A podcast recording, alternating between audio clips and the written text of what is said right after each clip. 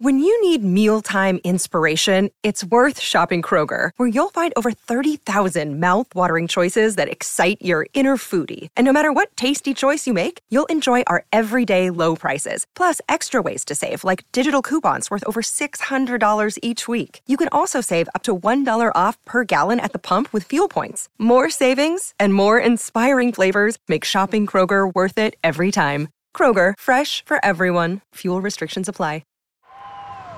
You're listening to the Unfiltered Life podcast with Charlotte Jonesy.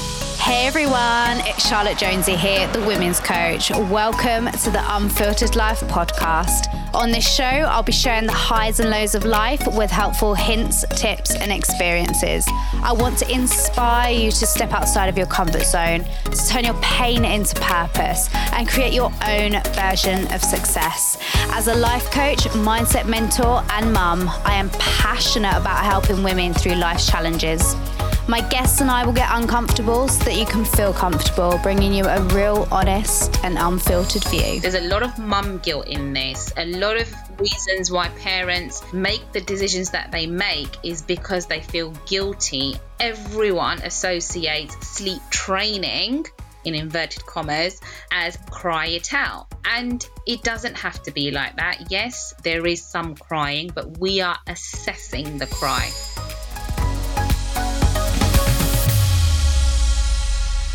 Hi everyone, and welcome to the Unfiltered Life podcast. Today I want to speak about baby sleep because it's one of the main things parents have to go through, and it's torture. But the question is, do we have to deal with it long term?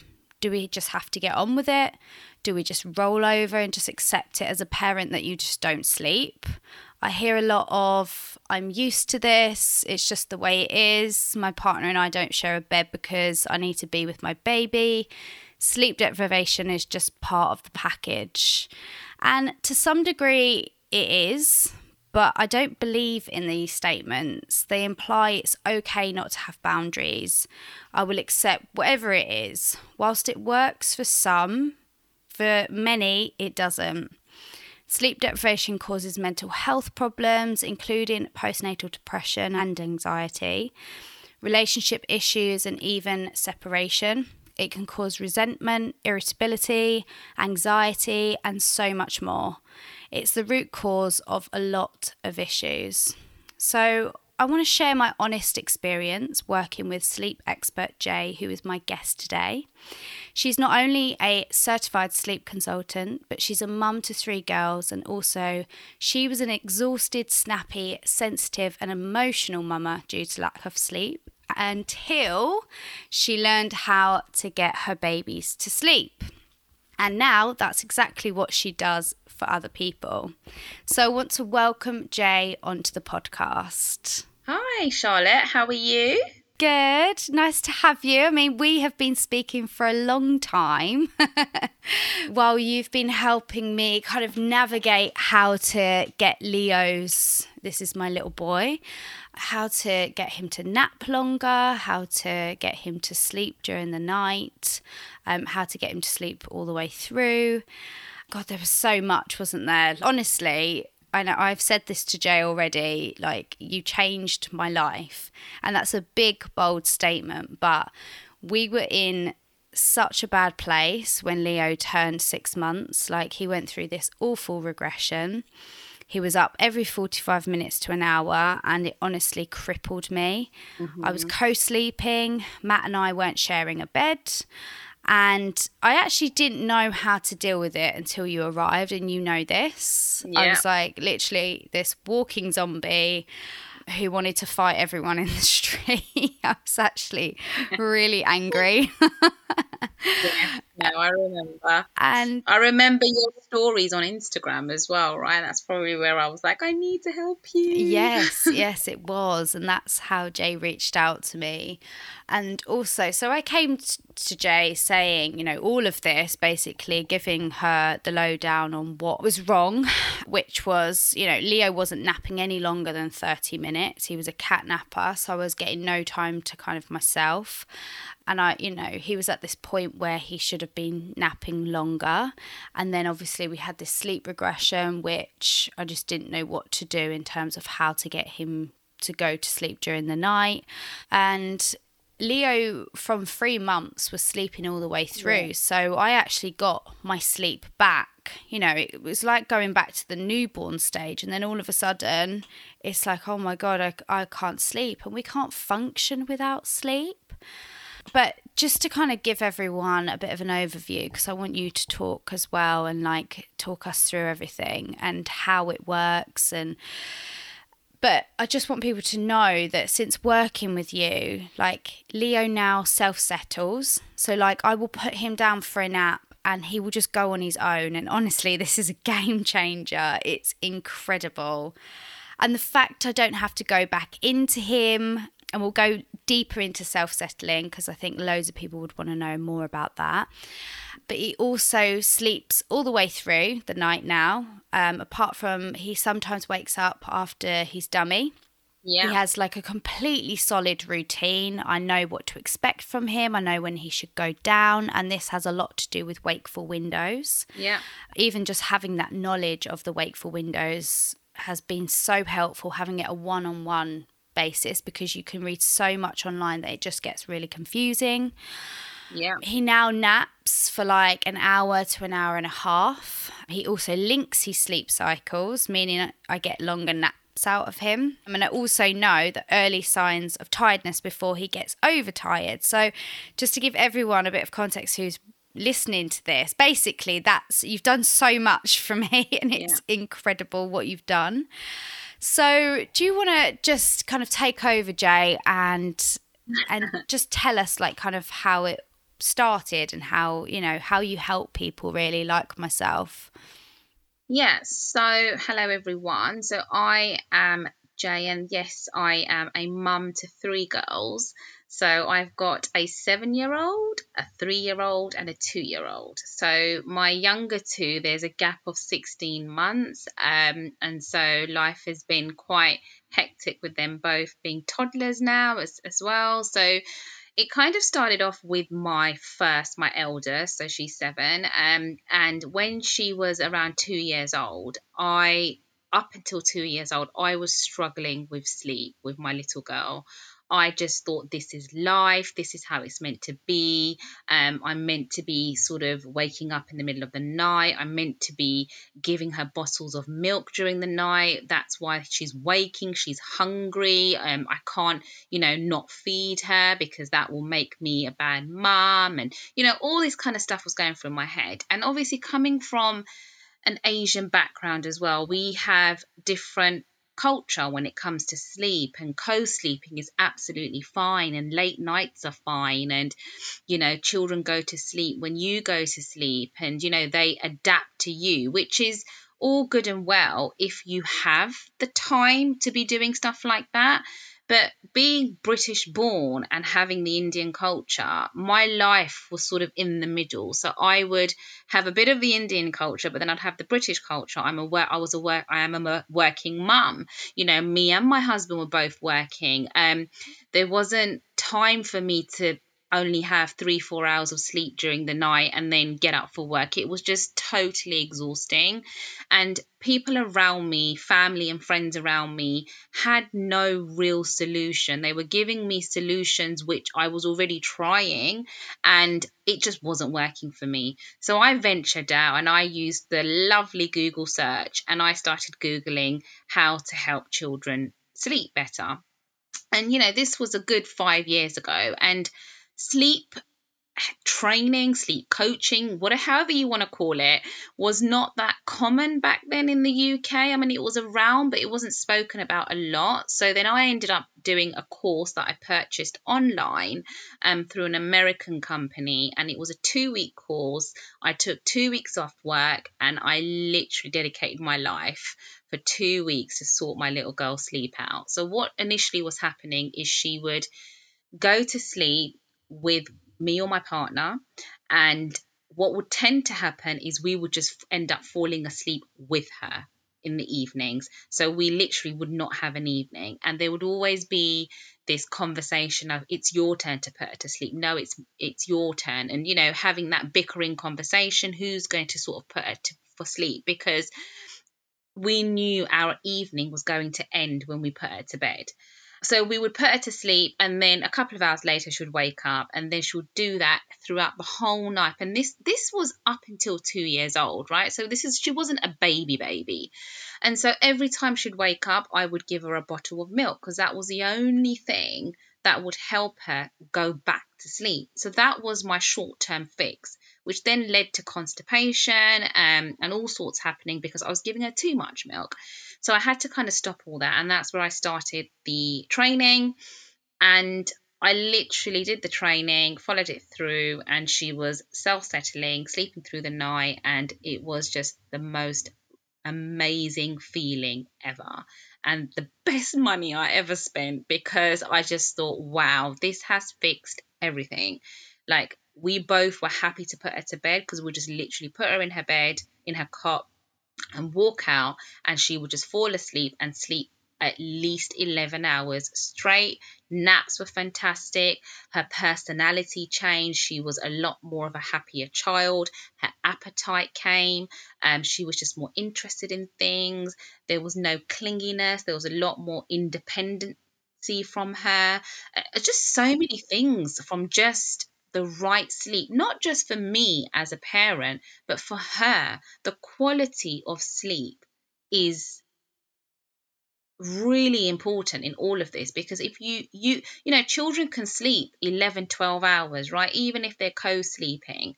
But if they're waking up in the middle of the night, checking to see that you're there, that is disturbed sleep. That's not the best quality sleep, right? But when a child is just linking their sleep cycles and just going back to sleep, the quality of sleep is much, much better. And that's where you see a change in their personality. And that's basically where I started. And so I did that. And then I started giving advice to family and friends, nothing major. And then I got pregnant with my second, and I decided to sleep train her again. But this time I started looking at courses in the UK, and I found out that I could become a sleep consultant. And so I decided to become a sleep consultant and help lots more families. And that's where it started, really. Amazing. I mean, I love hearing women who have also been through something and then they've actually turned it into, so your pain you turned into kind of your purpose, and actually helping other families, parents, you know, women kind of get through a really difficult time in their lives. Actually, I don't think until you go through it, you don't realize how much it impacts your life. Like, I think you hear about sleep deprivation, you hear that, oh, you're not going to sleep, like, you know, say goodbye to your sleep, and you don't quite realise until you really do, you know, go through it. But let's talk about kind of, you mentioned self-settling, like, just for people who maybe don't know or understand what that actually means, because there's kind of all different things on the internet, and you do a good job on your own Instagram page of kind of sharing the facts and what things actually really mean and how you can help people. So, like, what is self-settling, and what are kind of the ways you can do this? So there's a difference between self-settling and self-soothing. So a lot of parents, when their child is self-soothing, they say that their child's self-settling to sleep.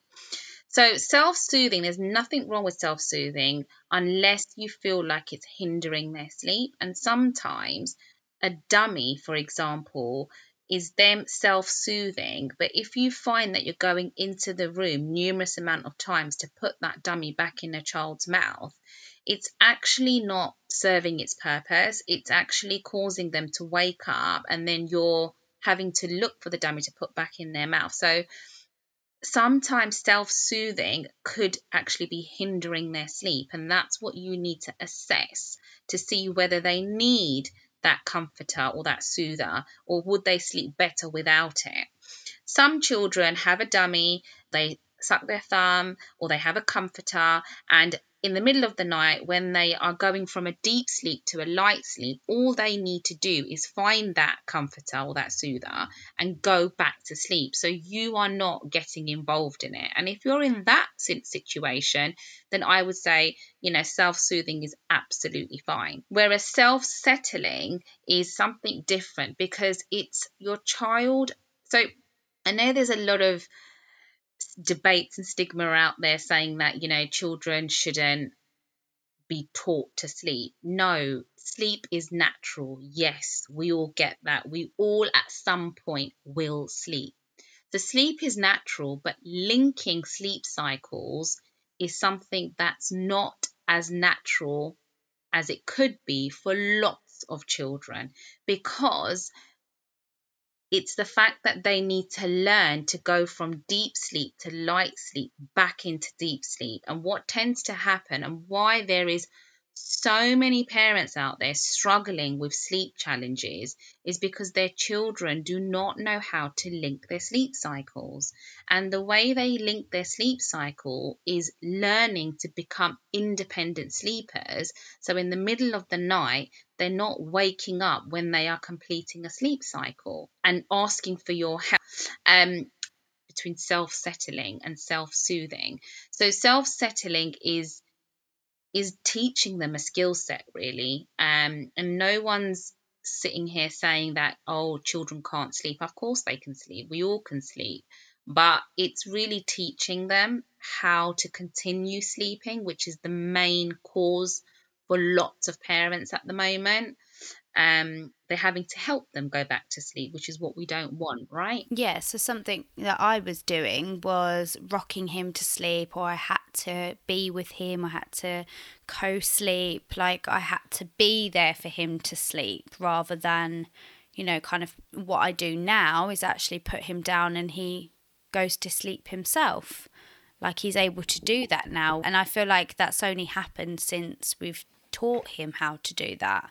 Yeah, so one thing I would say is how children go to sleep is how they expect to fall back asleep when they wake up from an end of a sleep cycle. So if your child is put down in their car and you walk out and the last thing they see is just the ceiling of their car and them sort of going back to sleep by themselves, then when they wake up from a sleep cycle, that's all they're going to expect.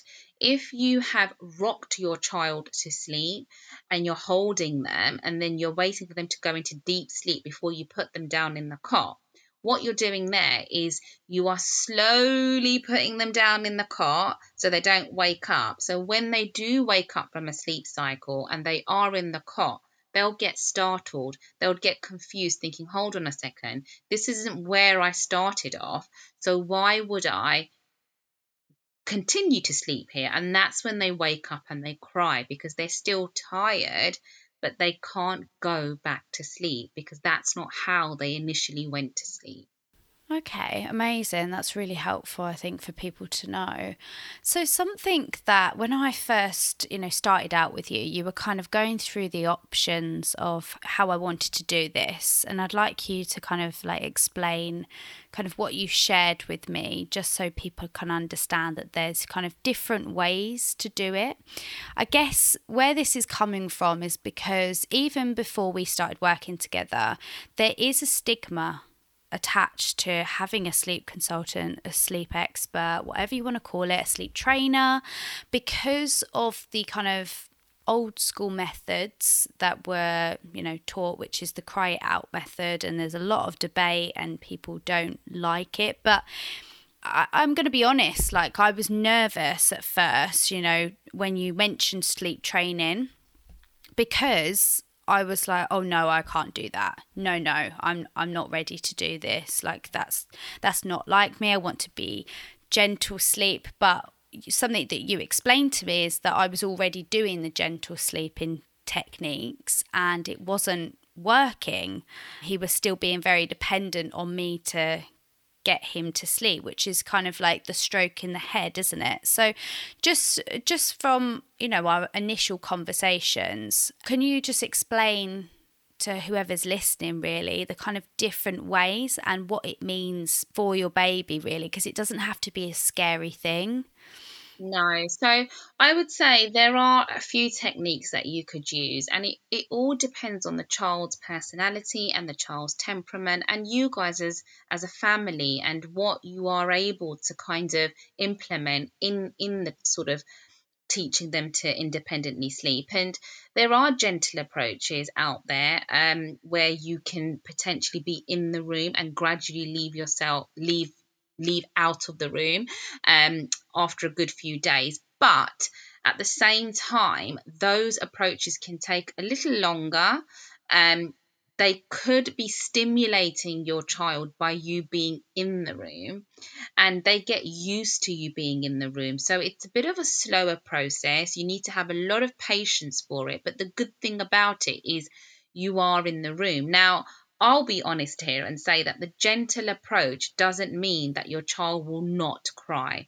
They will still get upset. It's like anything, right? Like if you your child started nursery and you started having settling in days, it's very natural for babies to cry when you leave. It's separation anxiety, right? It's the same with a child if you just leave them in their cot. If they are not used to it and they know that you're not as close as you were previously, they will get upset. And that's just part of their communication. And throughout their life, there's going to be loads of things that they are not happy with that we're choosing for them. But we know that they need to do certain things for themselves for them to have a long-term sort of result from it. And, you know, I always say a little bit of pain can be gain, because it's a short-term pain that you're going through. But when you see the long-term effects and you reap the benefits from it, you think, wow, you know what? I'm so glad I did this, even though at that point you were feeling really upset with whatever you were doing, whether you were doing the gentle or you're doing a bit more of a regulated response. You know, your child's not going to be happy that you're leaving them, because if anyone is helped with anything, right? You know, I always use, like, if we had a 24/7 robot or a cleaner in our house doing the work for us, we're not going to complain, right? We'll just be happy. It's the same with a baby. If they're being helped to sleep, why would they want anything different if it means them working harder to get to sleep? So that's where we need to break and think, you know what, this is going to be a bit more harder for you, but at least you will do massive long stretches of sleep from it. And that's basically what it is when it comes to sort of different approaches. It doesn't matter which approach you go for, there is potentially going to be some upset. And if there isn't and they're quite content, most of the time they're probably going to wake up, or they're going to take a lot longer to settle and finally get it. So it could be, instead of it being a few days, it could be a good few weeks until they get it, which at that point you could lose your patience and just give up and just go back to your old ways. So the gentle approach is there for anyone that wants to do it. I always offer that to parents. But then if parents do decide to do the gentle approach and halfway through they think, you know what, let's just switch this up because it's not working. We've tried it and I won't feel as guilty now because I did try it. There's a lot of mum guilt in this. A lot of reasons why parents make the decisions that they make is because they feel guilty and they're scared of what other people are going to say about it, because it's such a taboo subject. And everyone associates sleep training, in inverted commas, as cry it out. And it doesn't have to be like that. Yes, the regulated response, there is some crying, but we are assessing the cry. Okay, so we are not leaving our children to just cry out until they fall asleep exhausted. We go in by assessing the cry. So that's what you did with Leo a little bit. You were assessing his cry, right? And we go in with the needs, but we don't need to go in with the wants. And that's the big difference in trying to get your child to learn to self-settle. So with regulated response, so that is kind of more of the, it might also be called like the timed crying method. Is that the same thing? Yeah, even with the timed, like I know there's a lot of books and there's other consultants out there that just say, okay, you need to stick to this and you have to go in at certain times. But for me, yes, I do have certain times, but in those time frames that you're outside the door, you have to really assess the cry, and you have to kind of understand that when you leave, they're at their peak, they're going to cry the most. But then if you give it a few minutes, the cry calms down. And instead of kind of just thinking, oh, they're still crying, let's go in, assess it. Because if you go in and then come back out again, you're going to push them back up to that peak again. And if you do that all the time, like quite often, you're going to find it heartbreaking, because they go to the peak, they calm down, then they go back to the peak, and you just don't know when this is going to stop. And they may be doing that because you're going in too often. So you have to really, really assess that cry. And that's what I do with my clients. And that's where the one-to-one comes in, because lots of parents give up. They say to me, so many parents say to me, okay, I want to start with you, but I don't want to do the cry it out method. Can you give me another option? And then I obviously break it down with them and I say to them, what did you actually do? And then we obviously try a method which has got a bit of crying in it, but it works because I'm there supporting them. I'm telling them, I'm reassuring them. I'm saying, actually, you need to go in now. Actually, you don't need to go in right now. Assess it, compare it.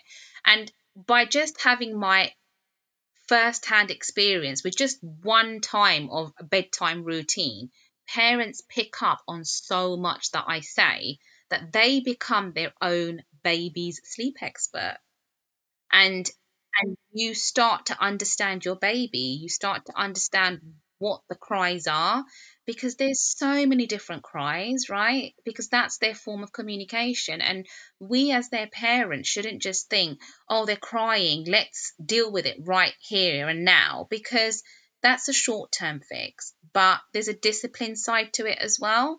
And that's where we shouldn't be scared and just pick them up straight away, because that could be causing other issues. So there's a lot to it, to be fair. And I was one of these parents that I went for the gentle approach with my 2 year, when she was two, my daughter, when I first started, because I was one of these parents like, oh my God, I cannot let my daughter cry, and that's not nice. And if people find out what I'm doing, if my family find out what I'm doing, you know, all these thoughts are going through your head, right? There's a lot of pressure from everywhere, but I've really started to understand that you do you. And if you see results from it, you do what you have to do. And there's no right or wrong to parenting. There really isn't. Like, if you're okay with co-sleeping, if you're okay with waking up 4 or 5 times in the night and feeding your child, and happy with broken sleep, and you guys as a family are okay, then don't do anything. You don't have to do anything, because there is no right or wrong. But if you would like to be able to go out for a meal or go on holiday and know that whoever's looking after your child is not going to be suffering with trying to put your child to sleep, all they've got to do is put your baby in their cot and walk out, and you and whoever's looking after your child know like 99% that they're going to be sleeping straight through, unless they're sick or something's happened, then they're the kind of parents that need to be looking into trying to teach their child to self-settle. So if you've obviously got sleeping issues. So that's what I'd say in terms of the methods and why we do what we do, really. Yeah, and I think, I mean, the cry out method, when I was kind of reading up about this, the old school method is literally shut the door and just let them cry until they actually fall asleep. And I do think that that's personally, I think that's wrong, in my opinion, just because when you talk about assessing the cry, and honestly, I had, you know, voice notes sending the cries to Jay, you know, yeah. what's this kind of cry, what's this kind of, and when we would literally be assessing. So if it was like he was, you know, really out of control, then, you know, we were like, okay, go in. That was only kind of the first or second day. And then after that, they just, I mean, Leo just completely died down. Like, it just become calmer and calmer. And the cry then just became like, you know, just kind of like, like a little moan cry. And then he would fall to sleep. And then now he's got to a point where, you know, he doesn't even cry. He's like, okay, Mum, you've put me down in my crib. I give him a little head stroke still. I say, I love you. Right, it's nap time. I leave the room, and he will just go on his own. And I think that, you know, you can say, oh, I'm not going to do that. I'm not going to do crying. But until you, I was that person as well, until you actually try it. And let's just not forget that this isn't the crying out method. This is either, you know, the regulated response, timing the cry, assessing the cry, totally different than just shutting the door and basically putting your earphones in and just ignoring your baby. Totally different. So just want to like kind of share that, because you might be, oh, I'm not doing that, I'm not letting my baby cry, but at the same time you're forgetting that it's really important for you to be a healthy, happy, bubbly, a great mum on good form. And now I can be that person for Leo, whereas I was a wreck before, you know, before we started our sleep training. And my mental health was in a bad place. You know, our relationship was in a bad place in terms of, you know, because I weren't sleeping in the same bed and I was too tired to have sex and things like that, you know, that it all has a major impact on your family life. And you have to take like all of that into consideration for the sake of, you know, 1 or 2 days potentially of your baby crying. But again, like we're talking about not just leaving them. And I just think that we kind of need to move away from this whole stigma, and you've got to realise you've got to do what's right for you, your family, and also your little one. Because I think it's now really good, because Leo is, like, I'm confident with leaving him with his nanny on Saturday, and we're going to be leaving him for a long time and overnight. And I was so scared to do this, and I would never have left him in the way that he was before, because that just wouldn't be fair, like you said, like the impact on other people. But now I have no doubt, because I've got his times, know when he needs to go for a nap, and I'll give her the schedule and she'll know what to do. I mean, there may be some, I don't know, you tell me, maybe. But you know what? Even in those situations, if it's just one-offs here and there, it's okay for your mum to just do what she needs to do, because when Leo comes back home, he knows his routine at home. It's the same with nursery. Like my two toddlers, so my 3.5-year-old still naps here and there. Some people might find like, oh my God, but for me, she needs it, because sleep breeds sleep, and she has a better night's sleep if she does have a bit of rest during the day. But both of them, they are put down on a mattress at nursery, and there is a key worker sitting there kind of patting them. And I don't do that at home. But when they come back home, they don't say to me, oh, Mum, can you pat me to sleep, please? Because that's not our routine, right? So whatever happens wherever, same with holidays, I always say to clients, whatever happens on holiday stays on holiday. If you guys end up co-sleeping with your little one because you've had a late night, you've gone to a nice family show, it's gone past the bedtime, he's exhausted, you just want to get him to sleep, whatever it is, and you come back in a hot mess because he's just totally gone out of routine, that's okay, because you know that when you come back home, you can retrain him. You can do whatever I taught you or whatever you've been doing previously. Just do it again. It's only going to take a day or two. Me and my husband, it was our 10-year wedding anniversary last year in May, and we booked Vegas to go for 5 nights. And obviously this was prior to COVID. And everyone was like, oh my God, how can you leave your three kids like with your mom? Because I was going to have my mom and then I was going to have a cousin come over and just help my mom.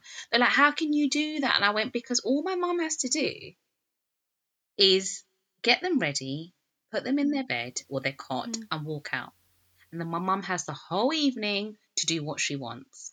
I trust my mum feeding them. I trust my mum getting them changed. The only thing that I would have been fearful about is sleep, right? Like, how is she going to have two babies in bed with her co-sleeping? And what if one wakes up the other? And I would never go on holiday if I was in that situation. But because my kids know how to self-settle, it's super easy for my mum to just pop them in their cot and walk out, and they're both, well, yeah, the younger two will just go to sleep.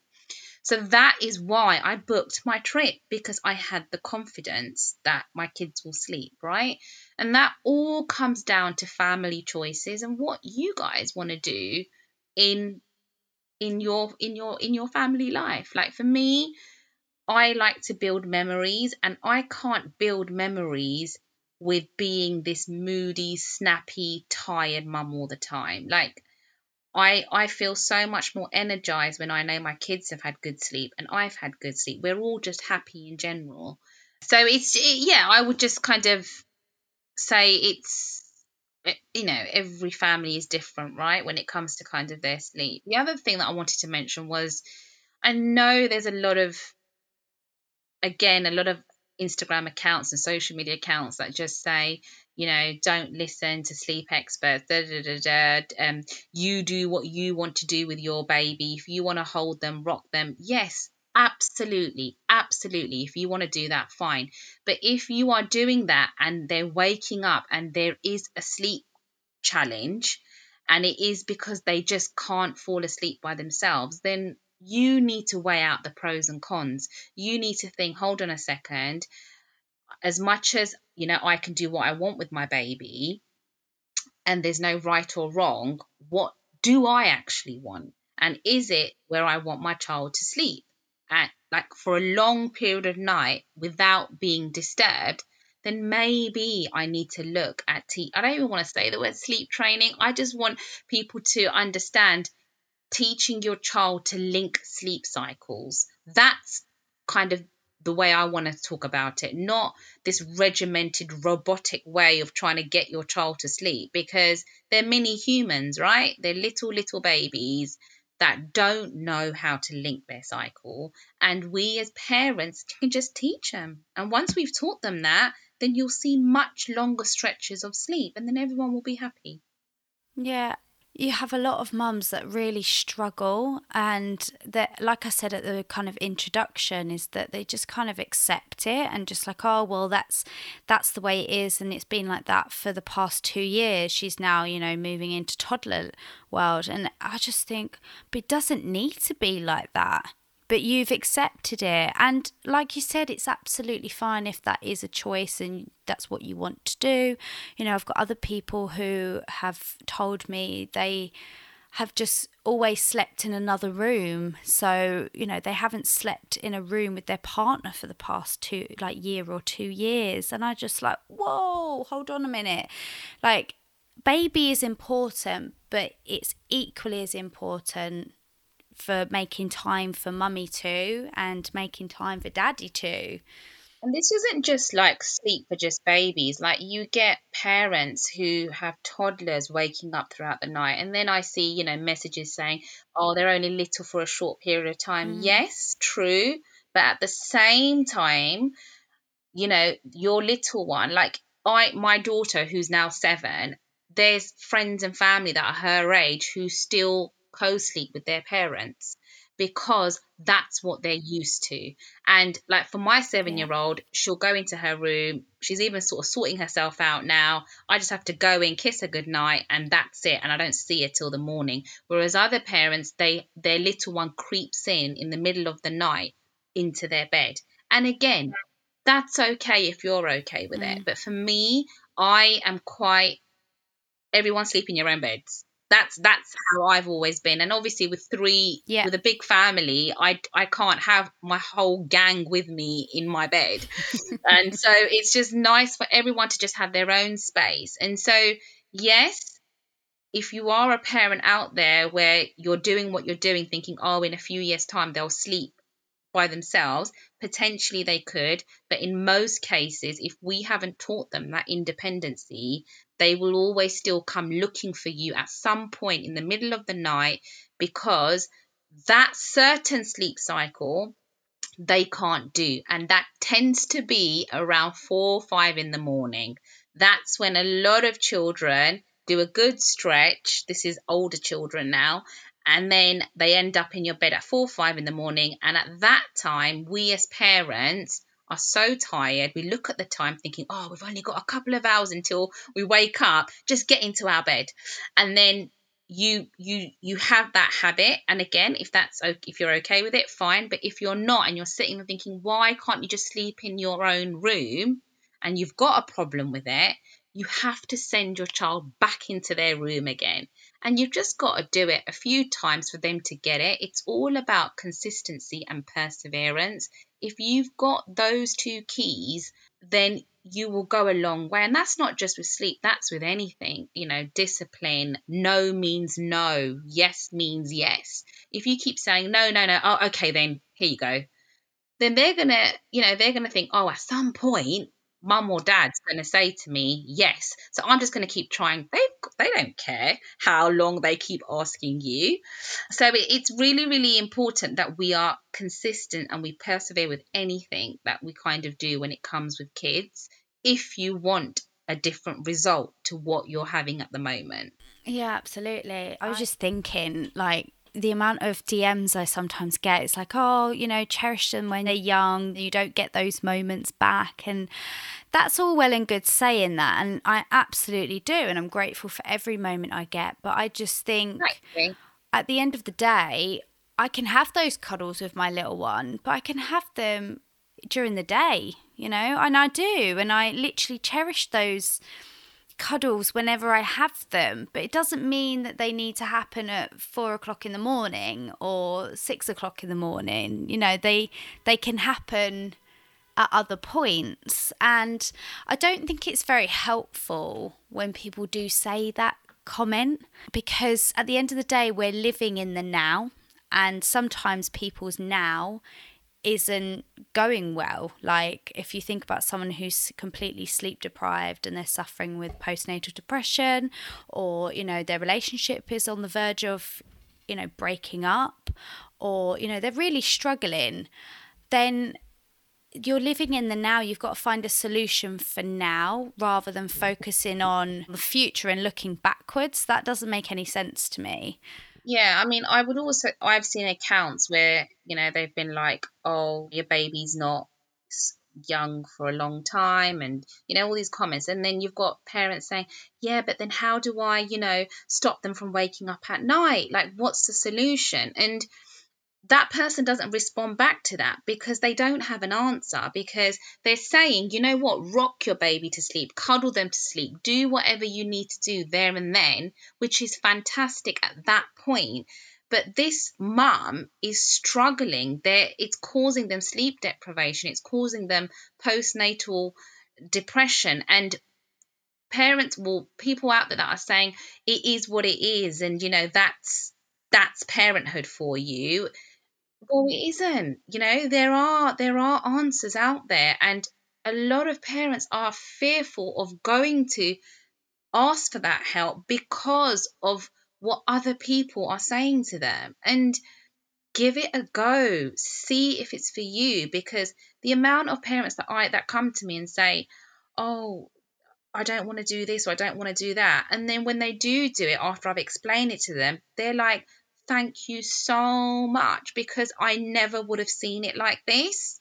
And that's where I want to kind of come out there and say, it's okay to ask for help. Like, we don't bite, you know, we're mums. I'm a mum. I've been where you have. I totally get it. And there's so much noise online, Jay. Like, I was reading loads of things about, okay, Leo should be going down for a nap at this time, and he should be going for an hour and a half, and then at this time he should be doing this. But Leo's his own person. He's unique, you know, he's his own individual, like your babies are, and they have their own kind of ways of working and falling to sleep, etc. So it's actually having that kind of one-on-one constant contact with you that I found really invaluable, and I learned more from having that rather than just reading everything on life and online and becoming so overwhelmed that actually you don't know where to turn, because then you're in this place where, you know, you're already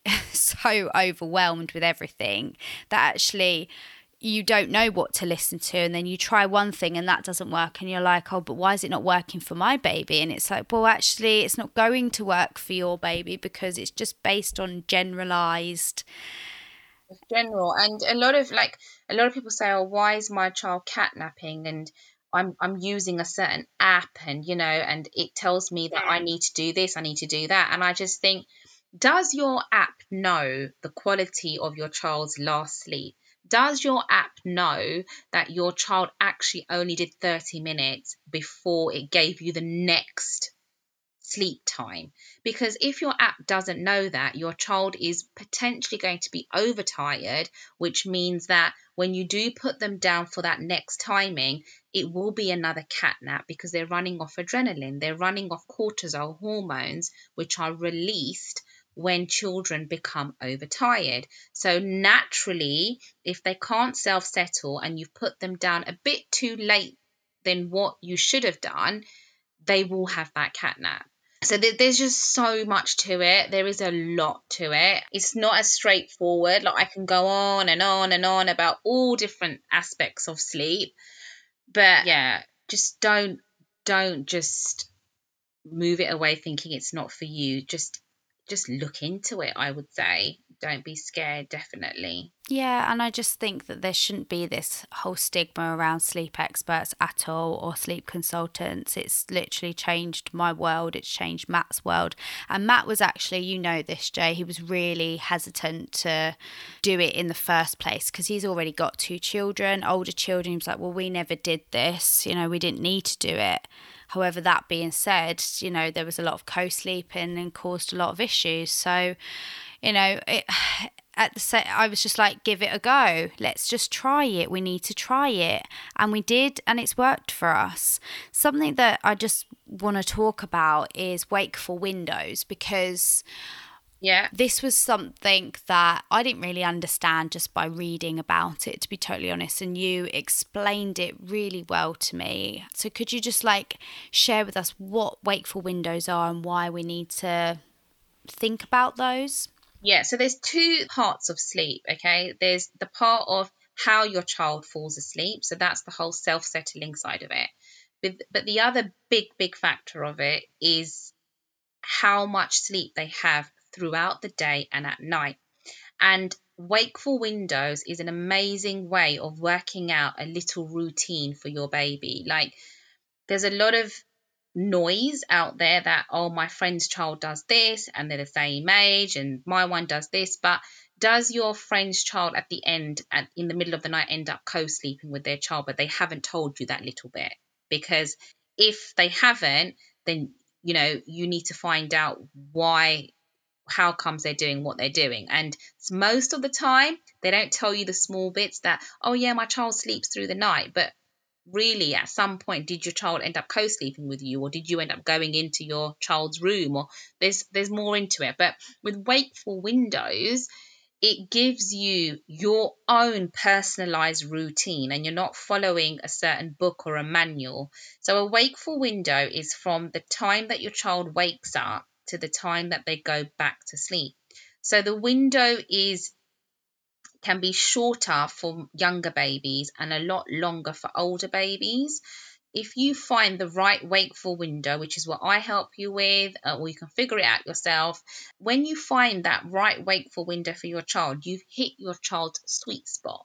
So they're not undertired and they're not overtired. If you put them to bed at the right time, there is more chance that they will be able to link onto the next sleep cycle and not wake up just after one sleep cycle. So one sleep cycle lasts between 30 to 40 minutes. So if you find that your child is only sleeping up to 45 minutes, that's a typical sleep cycle.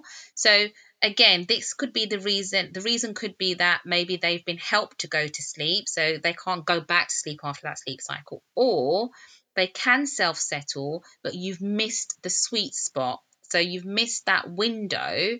So next time when you put your child to sleep, change it up by 15 minutes. Either put your child to sleep 15 minutes earlier or 15 minutes later to what you originally did the day before. And you just got to find the sweet spot. So you can obviously do it yourself and find, and there are guides out there. I haven't put a guide up there on my page yet because I'm trying to get the right timings, and I don't want to give people the wrong information and then parents get upset and stressed that, oh, it's not working for my child, because that's what I'm trying to move away from, because it's so different for every child. There are certain wakeful windows for certain age ranges, but always adjust it by 15 minutes. And if you are able to work off the wakeful window, then you will see a nice little routine happening. You will see the right amount of naps. You'll see bedtime at a certain time. Don't fix bedtime at 7 p.m. Like, a lot of people just think, oh, yes, 7 p.m. is bedtime. And most of the time, 7 p.m. may be too early or too late for a child. It all depends on that last nap, or was the nap too late in the day? If it is, you putting them to bed at 7 o'clock, they could be taking forever to fall asleep because they're just not tired enough. Or was the nap too early on in the day, so they became so overtired that they're now running off cortisol, which is a type of adrenaline. So when you try to put your child to sleep at 7 p.m., they are super stimulated because their body's released all these different adrenalines or all these different cortisol hormones to keep them awake. So working off wakeful windows can really help you understand when your child actually needs to sleep. That's really good. I would say the wakeful windows were definitely something that built Leo's routine, and actually I then felt more confident, empowered, you know, because I felt like, okay, he's going to go down for a nap now, so I can go and do this, or I was able to kind of work it around. If I needed to go out, then sometimes I would make sure that this was advice from you as well, as in making sure that I take him out for a walk maybe on his nap time, so that he's actually getting a nap during the walk. But something else, I guess, and especially with kind of coming out of lockdown, a lot of people think that if you have a sleep consultant, you're kind of chained to indoors, and that, you know, if you do take them out and about, that their routine is disturbed, because sometimes we can't plan our lives around their nap routines. You were really concerned about, right? Because you like to be out and about. Yeah. So, yeah, no. How have you found that then? Yeah, initially it was hard, I would say, because I guess I was making plans, but maybe at the wrong times. Now I'm more aware, and now he has this solid routine.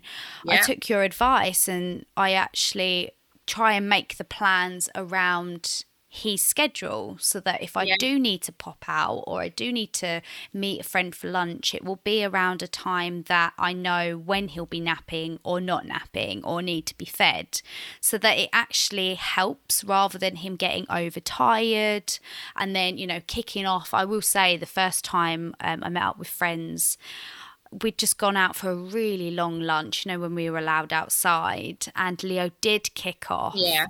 And it was the first experience of like being in kind of a restaurant with everyone like, rah. And actually these two people like moved away from us, and I was like, oh God, like it's one of those moments. So that stressed me out massively. Yeah. But like I said, now I feel more confident with it. So is there any kind of other advice you would give to anyone? Yeah, I would say, like, obviously we can't all stop life, okay? And, you know, I've even booked to go Center Parcs, and I'm like thinking, oh, how am I going to be doing this? And I'm not overly stressing about it because I know that when we come home, I can kind of go back into routine again. And if you do day trips, if you are able to go according, like book things at certain times where you know your child's going to be awake, then I would say book it. Like, you know, to go and see Santa, for example, like try and book it at a time where you know your child's definitely going to be awake. If you feel you can't, you don't have control in that, then I would say try at least one nap in the cot, so that, because traveling on the go, it's like us traveling on a plane. We will sleep if you can, but it won't be the best sleep, right? So if you can try and do one nap in the cot, so maybe the morning one, get that out of the way, and then throughout the rest of the day just go on the run and do what you need to do. If you feel like it's going to be a whole day event, then I would say try and go get in the car if you're driving and just drive until you maybe leave a bit earlier and drive really slowly, so your child gets at least the nap that they need, so when you do get to where you're going, they've had their nap. And just really plan it like that. And you know what, if it's just one-offs here and there, I would say just go with the flow. Yes, potentially they may be restless that night, but if you plan where the next day you've got nothing going on, just let them catch up on sleep the next day. Amazing. That's really good advice. And what would your best baby advice be for new mums? For new mums, as in newborns? Up to a year. I would really say wakeful windows, okay? Wakeful windows are so, so important. A lot of people don't even know what wakeful windows are, so go out there and start researching about it. Have one eye on your child and one eye on the clock, so look for those early signs of tiredness. And please don't feel that a late bedtime will mean a later wake up, because it tends to normally be the opposite. If your child is not having the right amount of daytime sleep and not going to bed at the right time, that's where a lot of early rising comes into play. So if you have an early riser, just have a look and analyse the whole 24-hour period and see where can I kind of adjust things for you to like kind of understand. So sleep breeds sleep. So I would say the more they sleep during the day, the better sleep they have at night. I know, which you would think that wouldn't work, would you? The more sleep that they have, like the less sleep, you know, if we had too much sleep during the day, but it doesn't work like that, does it, for babies? So that's amazing advice. And there's just one question that I ask at the end of every interview is, how have you turned your pain into purpose? So we touched on this. So, I mean, for me, my pain was sleep deprivation, not having a social life, etc. And I went out, looked, and I found teaching my child to sleep. And that's obviously made a massive purpose in my life. So now I have the most rewarding job. I get parents thanking me for changing their life, like you've said, Charlotte, for giving them back their partner, for giving them back a nice hot meal, for them to watch some TV, from them to have their breasts back. Some people, you know, breastfeed all night. So, you know, all of those has been a massive play. And so I would say helping families, really, that's been my purpose in all of this. Amazing. Yeah, you've definitely changed our lives, and I think Matt would give you a big cuddle as well. Oh, cautious cuddles. Cautious cuddles, yeah. So I am going to leave all of the details for Jay's kind of social handles, where you can find her details about her sleep packages as well, all in the show notes. But please tell us where we can find you, Jay. So I work heavily on Instagram. So my Instagram name is Sleep Like a Baby, as ironic as that sounds. But yeah, so it's, you know, making sure your baby sleep like a baby, and you can find me on there. You can direct message me on there. I have lots of posts on there as well, lots of informative information. So yeah, you can get hold of me on there. brilliant. Thank you for being a guest. No worries. Thank you. Bye. This is the Unfiltered Life podcast with Charlotte Jonesy. Thank you so much for listening to this episode. If you loved it, please subscribe, download, and leave me a review.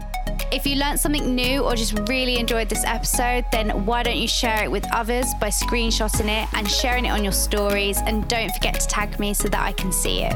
If you're interested in life or business coaching with me or any of my programs, then please head to www.charlottejonesy.com for more information.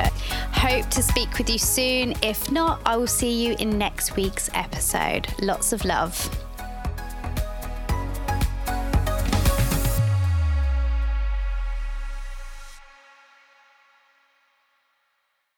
Everyone is talking about magnesium. It's all you hear about. But why? What do we know about magnesium?